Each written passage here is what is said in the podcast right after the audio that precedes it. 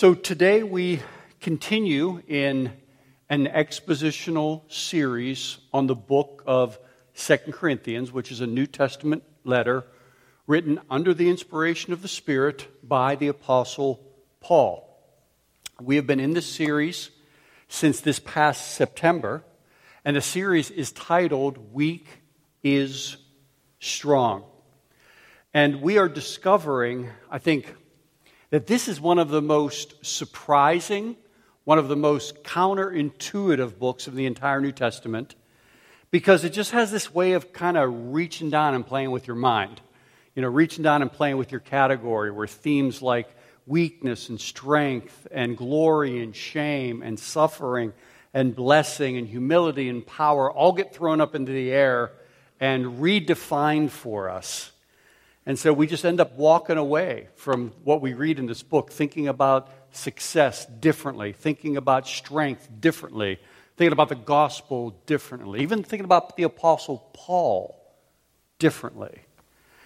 And so we've uh, we've marched through nine chapters, and we begin chapter ten this morning, so Second Corinthians chapter ten. Only six verses, verses one through six. Title this morning's message is Soft Words and the Big Stick. Soft Words and the Big Stick. Verse one. I, Paul, myself entreat you by the meekness and gentleness of Christ, I who am humble when face to face with you, but bold toward you when I am away. I beg of you that when I am present, I may not have to show boldness with such confidence as I count on showing against some who suspect us of walking according to the flesh. For though we walk in the flesh, we are not waging war according to the flesh. For the weapons of our warfare are not of the flesh, but have divine power to destroy strongholds. We destroy arguments and every lofty opinion raised against the knowledge of God, and take every thought captive to obey Christ, being ready to punish every disobedience when your obedience is complete. I don't know about you, but I, I feel like I need God this morning. I know that we all need God to be able to hear His word. So let's go to Him and let's ask for His help together. Lord, your word is never trivial. It is never inconsequential. It is never irrelevant. Lord, it is something that, that we desperately need. It is something that is eternal. It is something that is supernatural. And we realize that as we, as we stand, as we sit here today and we open your word, that this is a moment of great significance for our life. So we pray that you would help our brain connect with your truth, and that you would move through our will to our affections and ignite our passions afresh with the truth of your word. And we pray this in Jesus' name. Amen. Start with a question this morning. Here's the question. What comes to your mind when you hear the phrase character assassination? What comes to your mind when you hear that phrase? Certainly a relevant question right now, as the gloves are clearly off in this presidential, these presidential primaries, and everything appears to be a legitimate target for any of the candidates. One might say character assassination is just another word for American politics during an election cycle. And in the event you believe that somehow two thousand sixteen has kind of ushered in a new low in politics, I was reading this past week a little bit about Abraham Lincoln. Abraham Lincoln, I mean, widely regarded as one of the most successful and effective presidents in American history. And these kind, these are the kind of things that were being written about him while he was president. This first one comes from George Strong. He was a New York lawyer and a writer. While he was president, he said about Lincoln, quote, "He's either a barbarian a Scythian, a Yahoo, or a guerrilla. George McClellan, one of his own commanding generals, said this while he was the general of his army. He called him, quote, a coward, an idiot, and the original guerrilla. I assume the guerrilla phrase was a reference to, to Lincoln's hairy face, his kind of hulking frame. Next comes from Senator Zachary Chandler, who, by the way, was a member of Lincoln's own party. And he said of him, again, while he was a part of his party and he was his president, that he is, quote, timid, vacillating, and inefficient. You have to remember that this is Lincoln's own party. This is his supporters. Lincoln, by the way, just come under, came under scathing criticisms and unending, unrelenting abuse and attacks from both sides, both while he was running and while he was president. Upon delivering the Gettysburg Address, which, again, is a speech that is memorized to this day by school students, it was a Pennsylvania newspaper that reported on the address a little few days later by saying, quote, "We pass over the silly remarks of the president. For the credit of the nation, we are willing that the veil of oblivion shall be dropped over them, and they shall be no more thought of or repeated." Talk about adventures in missing the journalistic moment. So I guess what I'm trying to say is that these character attacks just appear to be, well, they're, they're the cost of leadership, aren't they? Because the best leaders are those that make strong decisions, and strong decisions incite deep passions in people. And when deep passions run without the guardrails of character or love, people attack. Fools attack. And for the leader who may think that somehow his or her sincerity or their charisma is going to protect them, well, it just opens up a world of pain coming from a never-ending parade of stupid. In fact, at one point, Lincoln became felt so abused while people were talking about him from his party. While he was a pre- while he was president, he said, quote, "I would rather be a dead man than, as president, be thus abused in the house of my friend." You know, it's a defining moment when a leader finally realizes that criticism is a cross upon which they must consent to be impaled. And that is exactly where we find Paul in Second Corinthians chapter ten. Paul is the object of accusation. His character is under attack. He is, he is being impaled once again upon the cross of criticism. And of course, we, we know, because we've studied this in the past, that his attackers, these criticisms, come from these intruders. In fact, we're coming to a place in chapter eleven, verse six, where Paul's going to call them super apostles. They're not just apostles, they are super apostles, or at least that's what they think about themselves. Their fundamental aim is to undermine Paul and win the Corinthians over to themselves. In fact, to put it in the context of where every leader, every parent, every business owner here might understand, they represent forces. These super apostles represent forces over which Paul has no direct control. And they are intentionally seeking to undermine his work, the work of his life. They, they're dedicated to undermining that work. I wonder how many of you can relate to that. Because every leader here, every parent here, every student here, every nurse here has their own kinds of super apostles in their life. I don't get the working of God, but it just seems like it pleases God for some reason to always have some form of these super apostles in our life. In other words, voices that target what we love and seek to separate them from us through seduction, through wooing them away. And that's exactly what's happening in Corinth.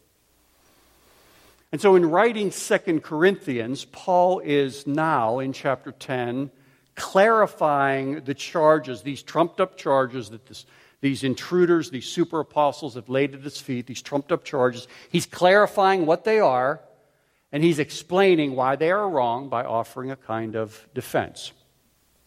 These are not the only charges, but these are the ones that appear in these first six verses. So there's two basic charges that emerge. The first one is, and I'm going to say it this way, they're saying about Paul that his bark is worse than his bite.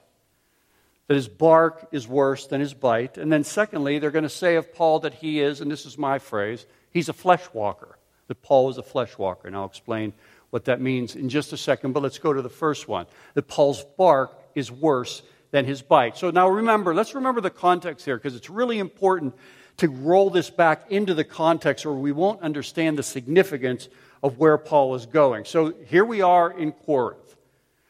If you ask the Corinthians, how do you define success? What is most important to you as being successful in the world in which you live? The average Corinthian would point to clever words, eloquent speech. That was their view of wisdom. And the Corinthians loved wisdom. This is why Paul started out in First Corinthians chapter one, in the early section, he started out by saying, quote, I will destroy the wisdom of the wise. Where is the one who is wise? Where is the scribe? Where is the debater of this age? Has not God made foolish the wisdom of the world? For since in the wisdom of God, the world did not know God through wisdom, it pleased God through the folly of what we preach to save those who believe. For Jews demand signs and Greeks seek wisdom, but we preach Christ crucified. So in the Corinthian world, in the Greek world, wisdom was what everybody aspired to. But wisdom was not just this intellectual pursuit, but wisdom was more of a worldview. Wisdom was this value that they celebrated that had to do with intelligence and eloquence. So this meant that the cultural superstars were not the, the Hollywood celebrities. They weren't the sports heroes, but they were the teachers and the scribes and the debaters and the lawyers, those with sparkling rhetoric, those with these kinds of audacious self-references, which, which Paul calls boasting. That's why that term boasting comes up so often in First and Second Corinthians. The intellectual elite, that was the celebrities in Corinth, and it was they that symbolized strength. It was they that defined success. It's what the Corinthians valued, and it's what the super apostles represented. It's, it's who the opponents were. And so what's happening now is that in contrast to these self-important boasters, the, the self-advertising that these intruders do each and every week, nobody knows what to do with Paul. Because Paul comes to them in meekness, which is where this chapter started in verse ten, chapter one, chapter ten, verse one. I, Paul, myself, entreat you by the meekness and gentleness of Christ. And then it goes on to say, I who am humble when face to face with you, but bold toward you when I am away, exclamation point. By the way, that's not a Paul's self-assessment. He's not saying, this is kind of how I, I, I roll. That was the charge that the super apostles had said about Paul. So he's citing them when he says that.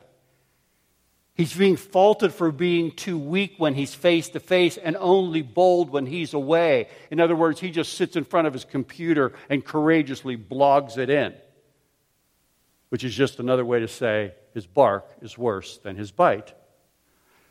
But that's not all, because there's a more complex issue at play here as well. And let me, let me raise it with you by asking you a question.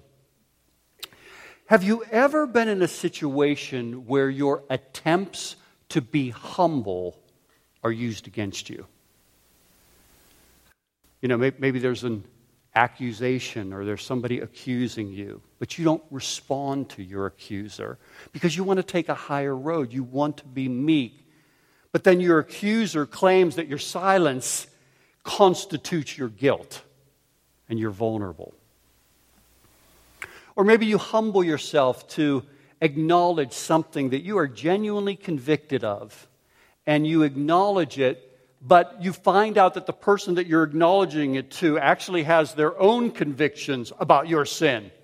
Not convictions about their own sin, but they have convictions about your sin, and so they start adding, you know, riders to the bill of your confession. You know what I mean by that? You know, the rider is the attempt of the hearer to attach additional guilt to the bill of your confession.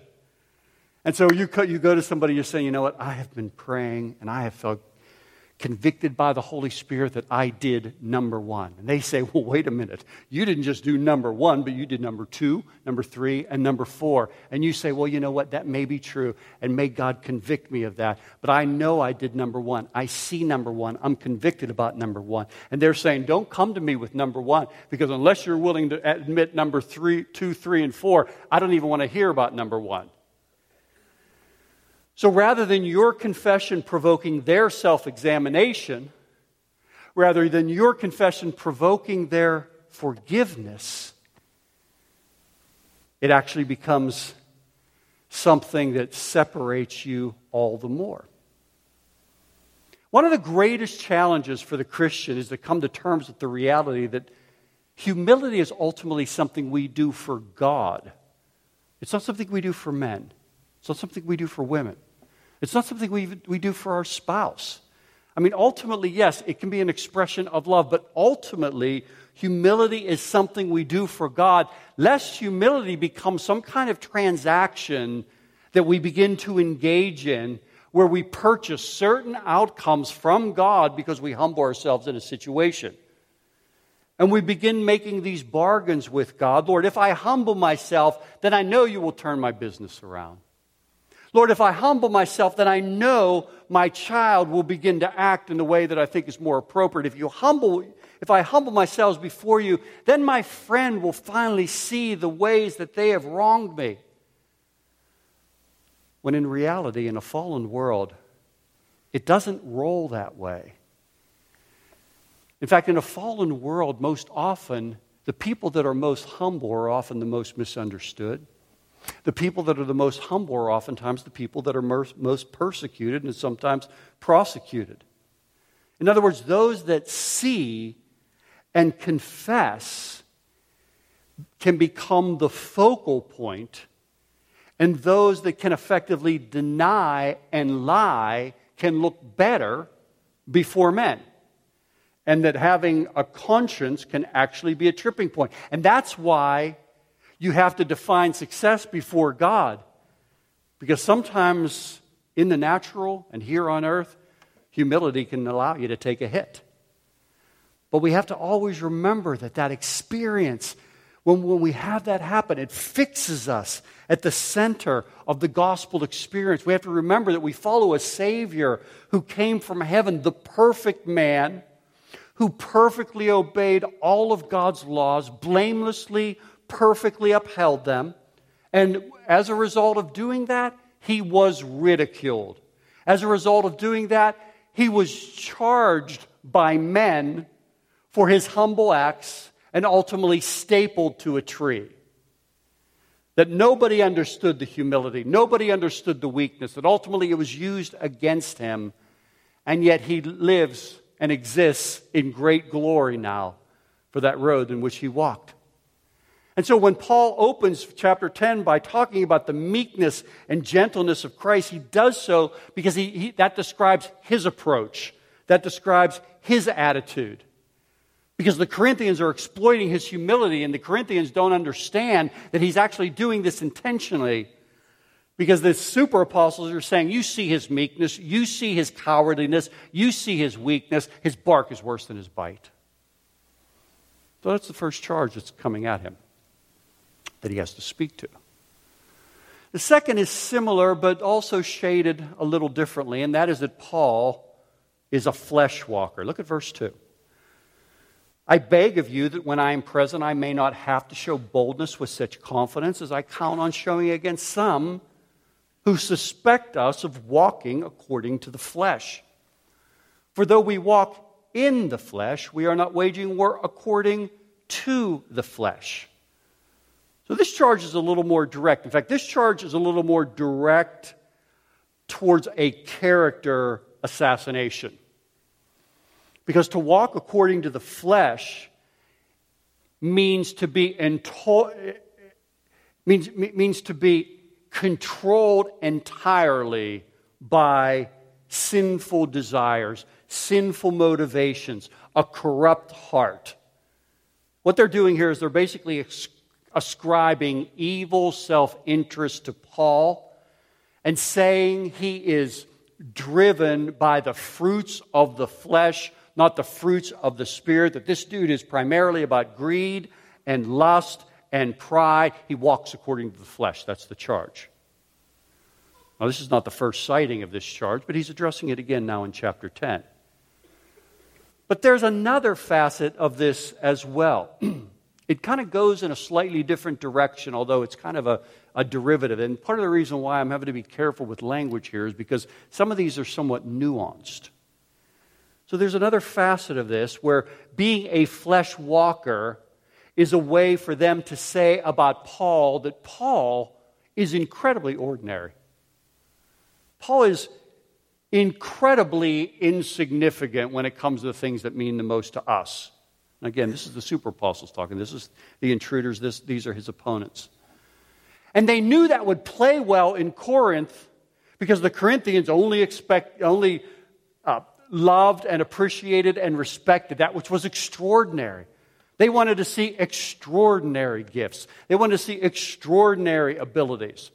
Ultimately, they want to hear from, from the super apostles their extraordinary experiences with God, which why ultimately Paul has to, in Second Corinthians chapter twelve, talk about how he knows a man who went to the third heaven. Because he says, hey, actually, I do have some of this kind of stuff. I just don't like to talk about it, so even when I talk about it, I'll talk about a man and not myself. So they've already smeared Paul in a number of ways. Remember back in chapter three, they've said, oh, this guy has no letters of recommendation. They're talking about Paul, no letters of commendation whatsoever, which were the true credentials of the day. The best, the best way to portray that you have prestige within the culture was to circle around as a teacher with letters of commendation. In chapter ten, verse ten, they're going to say his best games are in his letter, but have you seen his bodily appearance? We're going to study this next week. His bodily appearance is really unimpressive. He's rather weak. He's unimpressive. In chapter eleven, verse five, they're going to say his preaching is substandard. In chapter twelve, Paul is going to address once again this idea that he has absolutely no supernatural credentials, which again was another charge being brought against him. All of that is a way to say this man was a flesh walker. This man was unimpressive. You check out the S A Ts on this guy, you'll be unimpressed. Check out his I Q, nothing to speak of. He is common, he is pedestrian, he is unremarkable. Paul is weak. That's the gist of the charge.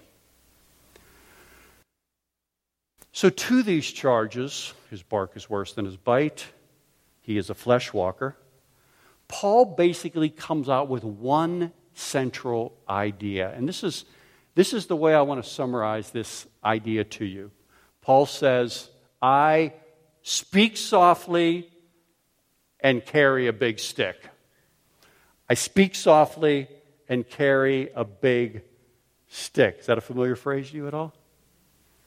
nineteen oh one, Theodore Roosevelt, Minnesota State Fair, he rolls out this phrase uh, that ultimately ended up representing the cornerstone of his foreign policy. Teddy Roosevelt said, T-Rex himself said, I, we will walk small as a nation and we will carry a big stick. Eventually it became known as big stick diplomacy. That was Teddy Roosevelt's diplomacy. In other words, the idea behind that is we will, in approaching other nations, for it was foreign policy, we will, in approaching other nations, we will negotiate humbly, we will negotiate peacefully, we will approach meekly, but we will let them know that we have overwhelming firepower and we are not afraid to use it. And he did so in Venezuela, he did so in the building of the Panama Canal. And I honestly couldn't think of a better summary for what Paul is saying here than that phrase, speak softly and carry a big stick. So let's talk about speaking softly for a second. I've already alluded to this. Let me speak to it more directly. Paul opens his in, by entreating them by the meekness and gentleness of Jesus Christ. Now, again, you know, we're working with Paul here. Paul could have come at them with his authority as an apostle who saw Jesus. He could have come at them with the power that he has. He could have come at them with the fact that he walked the Damascus Road and he saw Jesus himself. But when Paul was working with the Corinthians, The charge that's being made against him is a charge that he is willing to accept, and that is that he's meek, just like Jesus. He spoke meekly. Now, that's a word that doesn't appear very often in the New Testament. It's just a few times it, it really pops up, meekness. The, the original Greek word means it's an absence of inner turmoil or inner conflict. It, it specifically relates to the way we respond when we are falsely accused, the way we respond when we are unjustly criticized. Meekness is speaking softly when we are misunderstood, speaking softly when we are teased or scorned. Being meek is having a soul that is at peace. One of the best Old Testament pictures of it is found in Proverbs chapter fifteen, where, where it says, the soft answer will turn away wrath.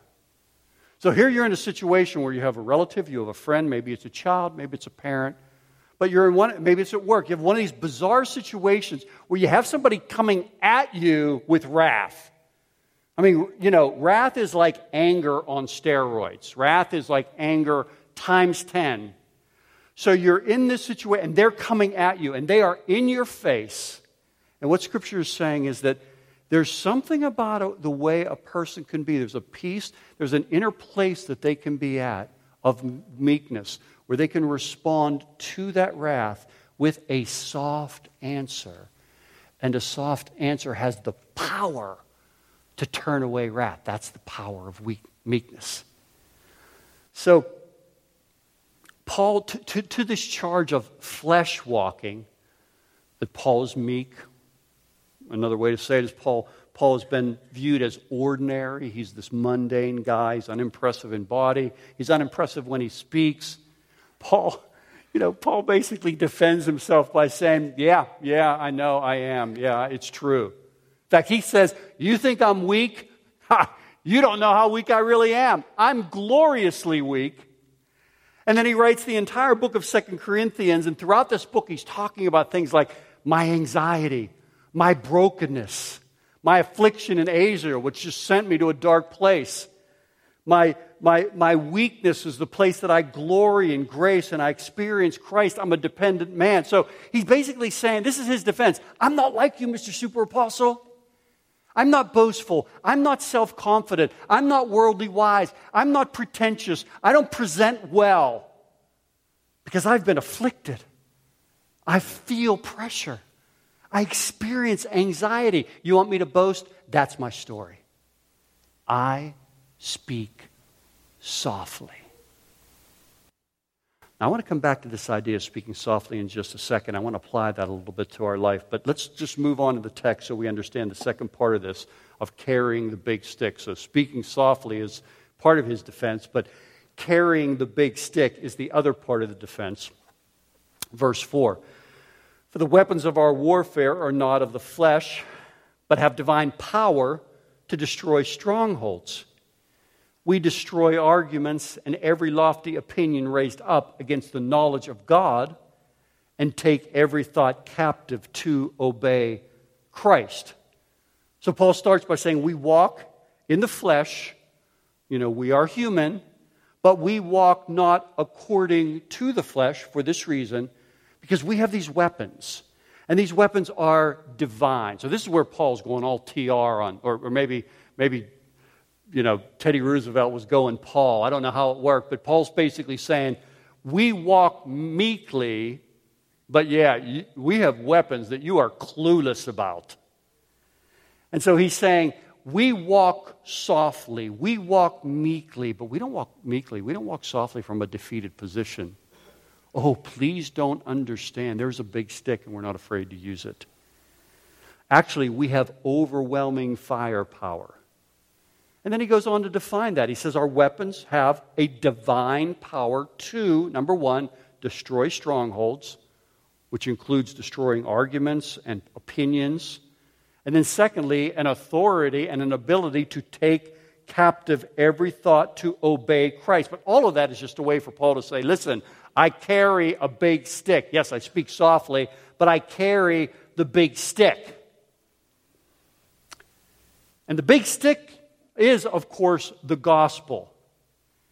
And the big stick is what happens when weak people swing the gospel stick. The gospel destroys strongholds. Not just, you know, eats away at them, but it destroys these strongholds. One of the strongholds was implied in this is the beliefs of the super apostles, that sense that the super apostles, their persuasiveness, their charisma, the ideas and the way they communicated and their eloquence and the way that they were able to get a hold of people, there's a sense where the gospel just comes in and blows that apart. But not just the, just the super apostles, but also within the Corinthians, these immature Corinthians, where there were these entrenched patterns of thinking that imprisoned them. The That that place where they go, where they always feel like, you know, life is life is against me. And when things happen, it always seems to be like I'm being victimized by my circumstances or by my past or by other people. You know, that place that can just be a stronghold in the mind of somebody that doesn't enable them to move forward. Paul's saying the gospel breaks in and blows that apart. Self-righteousness, false doctrine, condemnation, pride. Those worldly ideas that become fortified positions that lock us down, that we retreat into. Paul's saying those ideas, the gospel attacks them to rescue us. And this is not something that for the majority of us we simply have to intellectually affirm, because this has been our experience. You remember where you were. I mean, do you remember back then? Before you were a Christian, you remember what you believed? Some of the crazy places your mind went? Some of the things that were just, you look back and you think, could I have been any more immature? I mean, I was a total control freak. I needed to be God of my life. But by the grace of God, the gospel broke in and tore down this, this self-idolatry that said, I and only I will be Lord of my own life. And took captive that viewpoint, tore it down, because conversion meant for me that I had to live under the rule of another. That I could no longer live under the government of myself alone.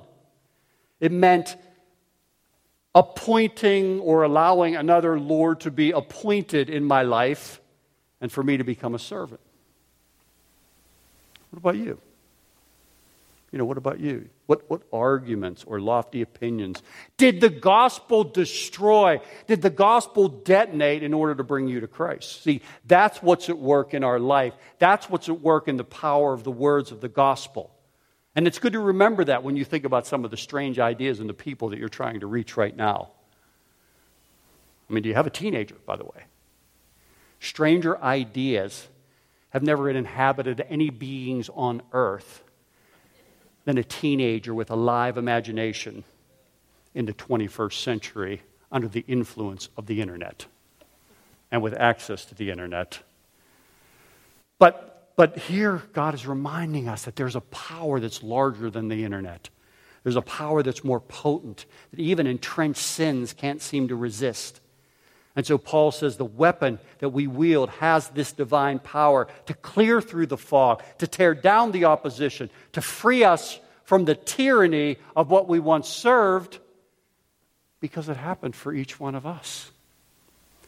And so we carry, Paul says, we carry this big stick, and we can draw great encouragement from that. Now, we've heard about the charges. We've heard about the defense. Speak softly, carry the big stick. I want to go back to the first part of that defense on speaking softly, and I want to use that to apply, because I felt impressed by the Spirit of God to say, you know, to just press beneath the surface, to pop up the hood on this idea of speaking softly and just let go a little deeper. So here's my question that I want to begin with is, would your kids, would your spouse, the people that work with you and around you, would your parents say you are one who speaks softly? And if the answer to that is no, I want to look together at some things that might, well, just what growth might look like if we were growing and speaking softly. Here's three points. Here's the first. Listening more than talking. Listening more than talking. You know, people think that that selfies were something that kind of started with the iPhone, something we do with our iPhone, but selfie has has been around as long as human beings have been around. Selfie is the first condition we are we are conceived into. It's a part of our D N A. It, you know, that, that way, there's something about the way our, our mind operates apart from Christ that whenever there's something going on, we want to be in the center of the picture. It's the selfie. You know, it's like we're taking a picture of life, we want to be in the center. We want to be there. We want to locate ourselves in the center. So the, the existence of selfies is simply the outward manifestation of something that's been going on throughout history. It's just a little bit more obvious. The selfie is why we need a Savior. The selfie is the state that we were converted from. The selfie is what spills out of our heart, because out of the abundance of the heart, the mouth speaks. So one of the best ways to evaluate whether we're speaking softly is to kind of look at the selfie thing. And one way to look at that is to look specifically at what I like to call the talk-listening ratio. The talk-listening ratio. Ratio, and I'm drawing that specifically from James chapter one, where James says, quote, listen to this, let every person be quick to hear, slow to speak, slow to anger. Quick to hear, slow to speak, slow to anger. So if we're applying this in the broadest sense, in the simplest sense, what it means is that the average conversation that I engage in with other people should be weighted on the side of me listening, not talking. Which means, because I tend to be selfie, I tend to want to put myself in the middle, I tend to want to talk about myself, there's something the Spirit of God must do that orients, that changes my whole orientation to conversation, where I'm all of a sudden taking an active interest in someone else, where I'm moving away from selfie and toward them, where I'm learning how to ask questions. You know, if you're about selfie, you never learn how to ask questions. You'll, you'll never learn how to ask questions. For some people, being, being their friends is like being a, a moderator at a political debate. I mean, we, you know, we've got all these political debates going on, Fox News, C N N. You know, the role of the moderator. The, the moderator sits there, and the moderator asks question, questions, which then provides a platform for the person, for the, the guy running for office or the woman running for office, to basically talk about themselves, talk about their success, their achievements, their competence, their their past. And we find as we listen to them, but man, one question can un- unleash this inexhaustible vocabulary for themselves. It's like, it's amazing that from one question you can talk about yourself so much. That's what it's like sometimes in relationships with folks. What the gospel does is the gospel flips that upside down and says, no, you're in relationship to be able to serve others, to love others, to take an active interest in others, to find out about them. Don't make it about just exegeting yourself. That's what, that's what the selfie does. It's about, it's about getting to know other people, listening more than talking, being quick to hear, slow to speak, listening more than talking. So that's the first point. What does it look like to grow in speaking softly? Number two, growing more confident in admitting your weakness. Growing more confident in admitting your weakness. So in Second Corinthians, Paul is talking very freely about where he's weak. We started this in chapter one. Do you remember what he was saying in chapter one about his inf- affliction in Asia? He was so utterly burdened beyond his strength that he despaired of life itself. So Paul's like right out of the gate in chapter one talking about this time where he was even considering, hey, should I end my life? What, what's going on here? Or at least he's so despairing, so depressed that he, he wonders whether it's worth living. And that's just the beginning of this chronicle of him talking about these areas of, of weakness. Do we do that? Are we growing more comfortable doing that? You know, there are times in our pastors' meetings where one of the guys will say the word Beyoncé. And Beyoncé is a is a code word for Dave is an idiot. That's that's the code word. Beyoncé is the code for Dave is an idiot, because shortly after arriving here, I made a passing reference in a sermon. Some of you are smiling because you remember this. And you're thinking, yeah, we thought you were an idiot too. That was so funny. Um, where where I made a reference to the singer Beyoncé, and I called her Beyoncé. And honestly, to this moment, I have no idea why I did that. Now, Josh was kind enough, kind enough to have to enjoy the entertaining value of that so much, he didn't get to me between the services, so I did it in the second service as well. Didn't even realize that I did it in the second service until they informed me on Tuesday, where then I immediately realized, oh my gosh, you look like an idiot. And so I responded the way I tend to respond when I look like, like an idiot, and that was that I immediately went on the offensive and tried to pass it off as them not knowing the proper French pronunciation for Beyoncé, which is, of course, Beyoncé. And they weren't buying that at all, so I immediately switched over to the fact that, hey, is it my fault that I'm not as carnally engaged in pop culture and that you guys all know the names of pop culture singers, but me over here just praying and seeking Jesus? I don't know. Is it Beyoncé? Is it Beyoncé? I don't know. That didn't go over too well either. But the reality is that part of being Dave is kind of having a growing catalog of these times where I can say stupid things with a microphone in my hand. And I and I realize that the harder it is for me to admit that, the more I am a flesh walker. Because honestly, I want to be seen as strong. Strong in the flesh. That's what I I want to be. That unbroken guy. You, you read that book or you see the movie. And he's holding it up, and he's they're trying to break him, and the Japanese command, commandant wants to break him, but but you know he just stands there and he's holding out. I will be unbroken. I'm a man. I'm torn down, but you will not break. That's who I want to be. Uh, you know I want to be perceived as competent, as intelligent, as unflawed, omnicompetent. You know, the, uh, the lead, so I do part-time Four Oaks, and part-time I serve Sojourner Network, church planner organization.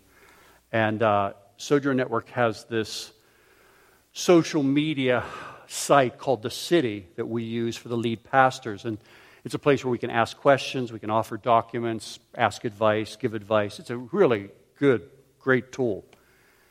About three months ago, we were asked to provide a biography uh, for ourselves to put on there. And, and you know, I mean, those of you that have to do biographies, you know what typical biographies are like. It's about schools, schools you went to, roles you have, books you've written, or publications you have. And, and uh, what's the best way I can do to make myself look good is... And I, I began thinking, because I saw one other guy do this. And I, when we were in the middle of this series, and I began thinking...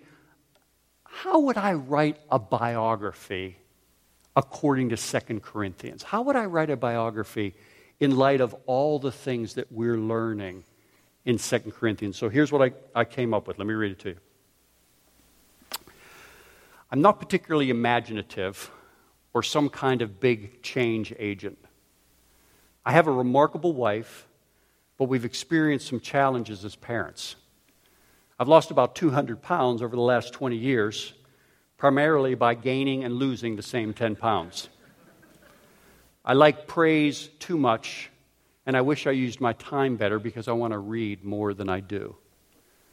Ministry over the last thirty years has delivered incredible and undeserved joys, not to ma- mention unimaginable sorrow. Whatever bitter taste there may be has made Christ indescribably sweet to me. So I posted that about three months ago. And it's just really my feeble attempt to apply this book that we're studying and think about, what does this mean for life, and what would it mean to speak softly even when it comes to something like a, a bio? So it's listening more than talking. It's growing more confident in admitting your weaknesses. And lastly, it's being less annoyed by others. It's being less annoyed by others. You know, there, there's this phrase that we dish. You, you ever hear yourself saying, oh, you're so annoying. Oh, she's so annoying. My boss is so annoying. This is so annoying. I'm so annoyed. You know, annoyed is the sound of other people like raining on our parade. And we tend to think people annoying us says something about them. Oh, they're so annoying, which says everything about them and absolutely nothing about me, because I'm just this angel living on earth being a blessing to everybody, and then people always annoy me. You know, like we are the universal standard for wise behavior, holding court on these other people that are whining around us. And because what, what we don't realize is that what annoys us can expose us. What annoys us can expose us. And what it exposes is the lack of love at times we can have. You know, it's interesting. This afternoon, check this out. First Corinthians thirteen, love is not only patient and kind, but love, love is not irritable, it says. Love is not irritable. See, we tend to think that people's behavior says something about them, not realizing that oftentimes it points right back at us. It might just say that we love comfort more than we love people. We love comfort more than we love having to put up with your idiosyncrasies, which, by the way, are not sins. They might just be endemic to who you are or part of your flaws, but I don't want to have to deal with it because I'm a Christian. You know, the fact that people disrupt us, the fact that we, we love our stuff, or that we're just intolerant. Interesting Proverbs, Proverbs chapter twelve, right this time, twelve verse sixteen, says, a fool shows his annoyance at once. A fool shows his annoyance at once. What does it mean if the first thing I say is something, oh, he's so annoying? Oh, I'm a fool. A fool says his, shows his annoyance at once. So it's, it's listening more than talking. It's growing more confident in admitting our weaknesses. And it's less being less easily annoyed by others. Those are just simple ways to speak softly. You may have a dozen other ideas. These are just the ones I thought of. But I guess I want to leave you with the question of, where is God calling you to step forward in speaking softly today? Because wherever that is, whatever's occurring to you, I want to encourage you to know that, that that's an area right now where the Spirit of God is at work, because there's no way that Satan would inspire you to change in that area. That's an area where the gospel is already at work in your life, pushing something forward that you might see it and bring greater glory to God. That you might remember, even as we close out this morning, that, that when it comes to change, when it comes to mission, when it comes to even the people that we're trying to reach with the gospel, we can remember verse four, that the weapons of our warfare are not of the flesh, but they have divine power to destroy strongholds. That comes right from the God that we love, right from the God that we serve, right from the God whose word we believe.